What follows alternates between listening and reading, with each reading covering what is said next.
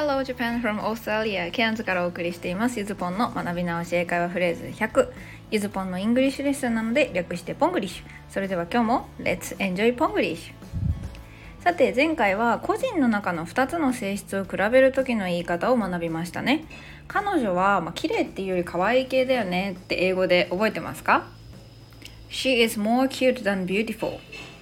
はい、これねあの ER か MOA かのねざっくり6文字ルールを丸無視する言い方をするんでしたね。でまあ、なんでかも説明したし後半はこれをさらに応用すると名刺も受けちゃうんだぜなんて話もさせてもらいました。そしてあの最新のスパイダーマンのねキャスト2人のおすすめ動画もご紹介しました。見てくれました？あれめっちゃ元気になります本当に。さてそしてですね、まあ、今日のフレーズね。今回はまたお得意の短い相づちフレーズです。Today's phrase I can tell. 見ればわかる。I can tell. この tell ね tell me などのように tell の後ろには普段何かしら続いていることが多いんですけど今回の表現は tell で終わりです。何かが省略されたわけでもないですね。で今回の tell は役にも出したように分かるという意味で使われています。まあ、テルをね伝えるって暗記してた人にとってはちょっと意外なのかもしれませんが今日のフレーズの意味でのテルもう結構日常会話でも使うんですよ。例えば I can't tell the difference. 違いがわからないとかね。だからこれはねあの伝えるがわかるになる分かりやすい例かと思います。誰かに何かを伝えることができるっていうのはそれが何だか区別がついてる。つまり分かってるっていうことなんですね。でまあ区別するっていう意味だと distinguish っていう動詞もあるんですけどこれ日常英会話だと結構硬く聞こえるので、まあ、これのカジュアルバージョンが tell だと考えていいんじゃないかなと思います。そしてこの tell は何かを分かるなのでよくね from と一緒に使われるんですね。何かから違いを区別するからです。My cat can tell my voice from others. うちの猫は私の声を他の人の声と聞き分けられるとか、まあ、これ反応してくれるってことですよね猫なのでね。まあ、例えばうちの猫さんがあの「これはゆずの声だ」ってあの日本語で言ってくれるわけではもちろんないです、ま、そんなこと起こったら嬉しいですけど残念ながらそんなことはないです。ただあの彼の反応を見るに区別がついてると判断したから主語が猫でも「tell」を使い「わかる」と表現してるんですね。さてそして後半ですね。ここではあの tell versus say versus talk versus speak と題してですね、まあ、これは満を持して満を持してるのかな、えー、4大話す同士の違いを、まあ、本当にもうざっくり解説ししていこうと思います、あんまりね長くするコンテンツではないのでもう本当ざっくりです。例のごとく怖いイメージをつかんでもらう魂胆です。今日ね今さっき言った tell, say, talk, speak この4つは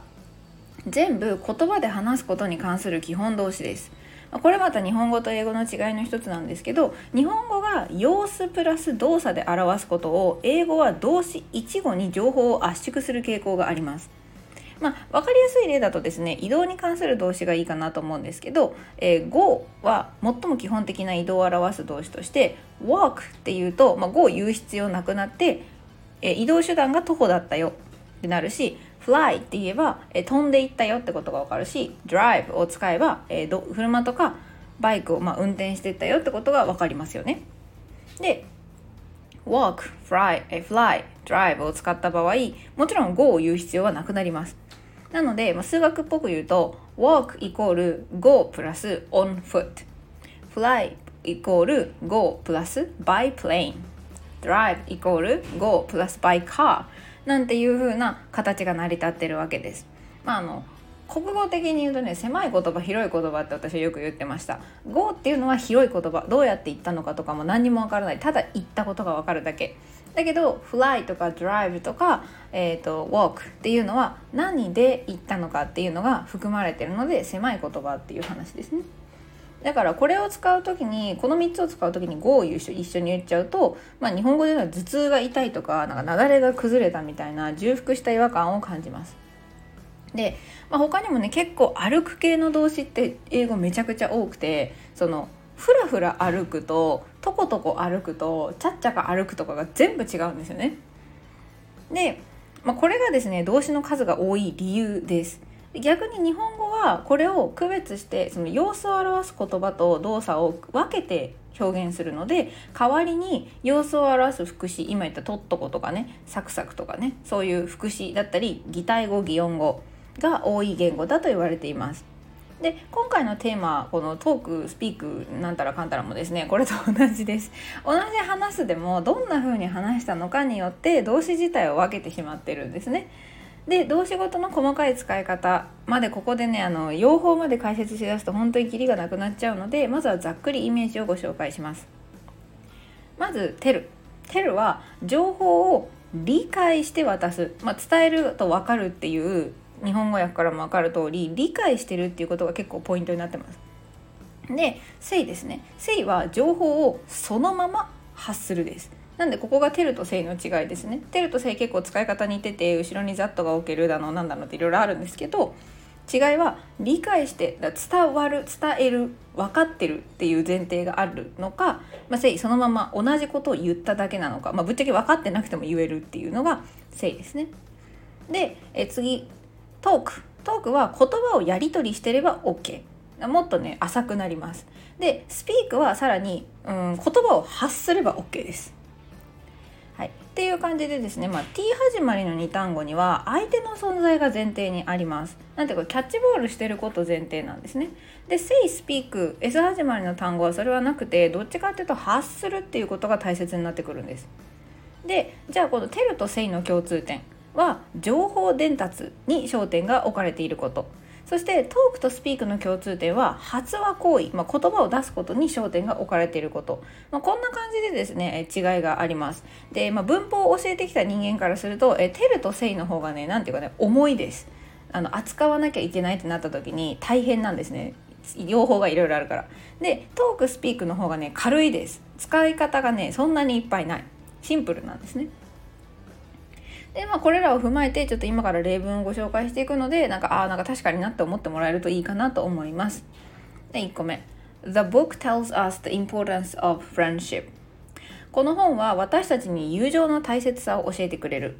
まあこれね本に友情の大切さって文言が載ってるとかじゃなくて、まあ、この人が噛み砕いた結果友情の大切さが書いてあるんだなって分かったから「てる」使ってるんですね。まあこれねあの話すと言いつつあの主語が本なんですけどちょっとあえてイレギュラーな使い方もあのあえて取り入れています。あのテルのざっくりしたその怖いイメージからこういう応用が効くんだよっていうのもちょっと知ってほしいなと思ったのでね。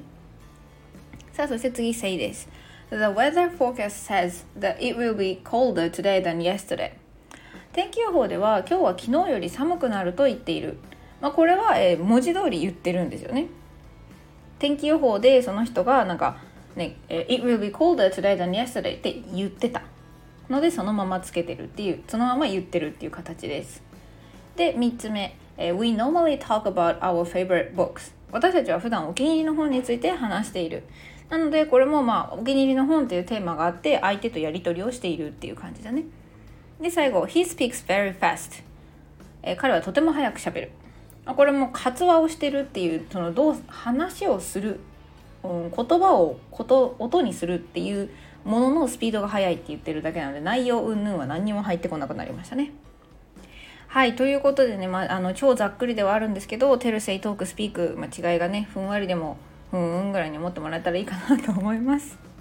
はいそれでは Let's Try のコーナーです。今日も問題に取り組んでいきましょう。えー、今日も3問ですね。日本語を英語にするやつです。1個目 Did something good happen? Oh, how did you know that? そりゃね、はい、この、えー、Did something good happen? なんかいいことでもあった？に対して How did you know that? え、なんでわかるの？って聞かれたのでそりゃねって返してあげてください。はい、フレーズフレーズですよ。そして2つ目、えおばあちゃんにはスノーマンとシックスストシックスストーンズの違いが分かんない。はいまあ、これよくある話ですね。こうアイドルグループの違いがね、あの親とかあのおばあちゃん世代にはわからないっていうねやつでございます。さあそして3つ目あなたの家族について教えて。あなたの家族について教えて。はいということでできましたでしょうか。サンプルアンサーのコーナーです。今日もあなたは素晴らしい。1つ目、えー、それはねですね、まあ、これ、えー、I can tell 今日のフレーズでもいいし I knew it でもいいと思います。まあ、ドヤ顔で言えばね、まあ、こんな訳にもなるってことですね。そりゃねって、わかるよとか、はい、そして2つ目、えー、おばあちゃんにはスノーマンとシックスストーンズの違いが分かんないということでね。My grandma can't tell Snow Man from SixTONES. はいまあ、孫と祖父母じゃなくても親世代には分からない違いみたいなのってそこら中にありますよね。その時に「My mom can't tell 何々 from なんとか」って「お母さんさ誰とあれの違いも分かんないのよ」みたいな風にね使うことができます。そして最後「Tell me about your family」「Tell me about your family」まあ、これ日本語では教えてとしましたがこの場合はま授業をするわけではないので teach ではなく tell を使いますね。でこれ teach 使うのか tell を使うのかなんか時々分かんなくなっちゃうって人がいるんですけど超簡単な見分け方はティーチャーがするのがティーチです。なのでなんか通りで道を教えるのは別にティーチャーじゃなくてもできるのでテルです、まあ、今回は話題から見て伝えるのニュアンスだし、まあ、家族に家族を教えるわけじゃないのでテルを使いましょう。まこれね結構この3個目はね意外と英語圏では一般的な会話の始まりだったりします。あのすごい分かりやすく家族を大事にするとかね家族の話をする文化があるんですよね。なんで私もねなんか職場の同僚の王子からねこう日本人の感覚で言うとうわなんでこんなに私の家族について根掘り葉掘り聞いてくるんだろうって思うようなことを結構聞かれました。でもあのそれが結構普通なんですよねこっちでね。なんかうちのお母さんはなんとかなんとかでとかうちの娘は何々でっていうのは当たり前の会話なので意外と日本人それ聞かれるとねなんかあそうだなみたいな。私もだから妹の年齢パッと出てこなかったりね。意外と家族についてそうやってこう腰を据えて話題として話すってことないのでですね正直若干話の持ってき方にねあの孫ついた記憶があります。なのでもしね今後ホームステイとか、まあ、海外行かれるって方は自分の家族とかねについてもあのしっかり振り返っておけるといいんじゃないかなって思います英語も難しくならないからね Okay, today's lesson is over. Thank you for listening. Honestly, I couldn't tell crocodiles from alligators before coming to Cairns. Now I can. Okay, have a happy day with Spanglish. Bye.